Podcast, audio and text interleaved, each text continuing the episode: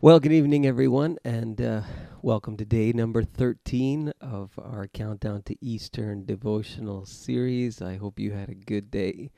Today, I'm joining you a little bit late tonight. It's been a really busy day, actually, and I had a great uh, call tonight on Zoom uh, with just a little group of people from our church, and really had a good, uh, good time meeting together and talking and praying with one another and uh, met with a number of pastors today as well via Zoom. So it's great to have this kind of technology and to also be on Facebook Live here. I hope that you've been tracking with us. This is the 13th day. Um, and and April 1st. Uh, so if you're superstitious and you don't like the number 13, you don't like April Fool's Day, well, try not to believe in so much superstition, okay? Uh, we are looking into the Easter story here, preparing ourselves for Easter Sunday and the whole celebration of Easter. And um, we're going to make it interesting this year in that um, uh, we're going to test you a little bit and we're going to do a special quiz on Easter Sunday, and the winner's going to take home a brand new iPad. So, well, not take home, I'll have it shipped to your house, of course, but uh, it's going to be a lot of fun. And uh, but I hope that you've been learning and benefiting and growing as we've journeyed a little bit through the Easter story. Uh, every night there's a clue. So uh, if you watch every day, uh, and these are posted onto our Facebook page, and eventually I'll get them onto our website one at a time. It takes a little bit of time, so give me some time to do that. Uh, if you will track with these, you you stand a good chance of winning. All right. So we are uh, tonight. We're going to take a look at um, something in Mark chapter 15. Um, and uh, starting at verse 21, this is after Jesus has been sentenced and flogged and is uh, on his way to being executed. A certain man from Cyrene, Simon, the father of Alexander and Rufus. It is only Mark who gives us this detail. Um, Matthew and Luke do not uh, tell us who this man's children were. A uh, certain man from Cyrene, again I'll say it, Simon is his name, and he is the father of Alexander and Rufus, was passing by on his way in from the country. Remember, he's from Cyrene. And they forced him to carry the cross. They brought uh, Jesus to the place called Golgotha, which means the place of the skull and then they offered him wine mixed with myrrh, but he did not did not take it, and they uh, they crucified him, dividing up his clothes. They cast lots to see what each would get.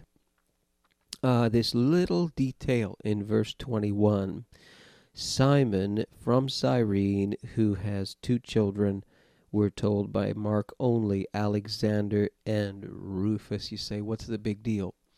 We must understand when we're looking into this story, this is not the greatest story ever told. This is the greatest history ever told. This is not a mythological account. This is not a fable.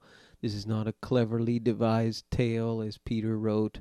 Um, he was an eyewitness of Jesus. And these are things that happened in real time and in real space and in real history. And this little detail helps us to understand that because in uh, the year 1941, I think it was, in the Kidron Valley, uh, a number of um, uh, ossuaries were found. We find hundreds of these things in the Middle East.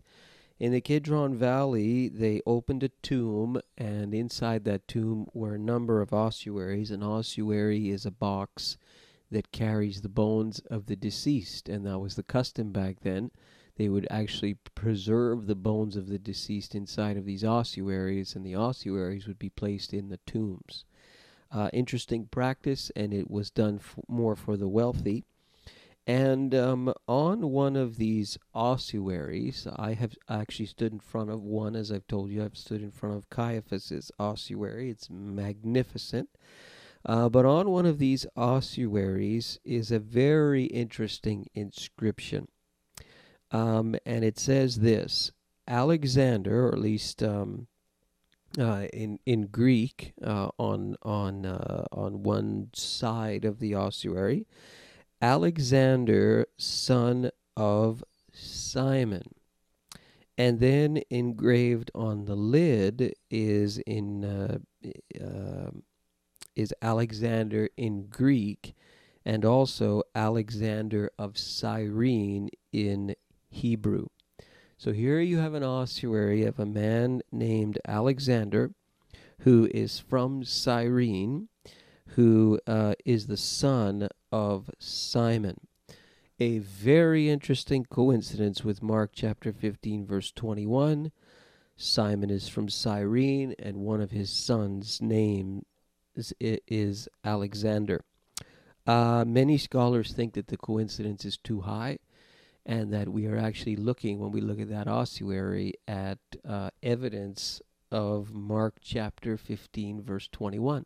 You see, when we look at a at um, an, uh, a piece of ancient literature that is casting itself as a historical narrative, and we see this kind of little detail propped in there as if for no rhyme or reason, it's just there. This gives us more and more confidence that we're dealing with a real piece of history. Why would somebody drop that in there? How can you have that type of corroborated uh, coincidence from archaeology? It seems as if it, the probability of that's way too high. What we're looking at here is something that actually happened. Uh, this was a real man who really carried the real cross of the real Jesus. So when you read the gospel narratives and when you read about Good Friday and when you read about Easter Sunday, you must understand you are not dealing with uh, fiction and myth and fairy tale. You're dealing with a, a very real Jesus who really died for you and who really rose from the dead. So let that be an encouragement to you. Nobody can change that. Nobody can unchange history and write it out of the history books. It's there, it's there eternally, and it is there uh, to encourage us, even in times like we face today where everything is falling through our fingertips and there's so much uncertainty with this global uh, pandemic that we are living through. So may it be an encouragement to you. May your faith be encouraged and be strengthened tonight. And I look forward to being with you again tomorrow for day number 14 of our Easter countdown. God bless you. Have a great evening.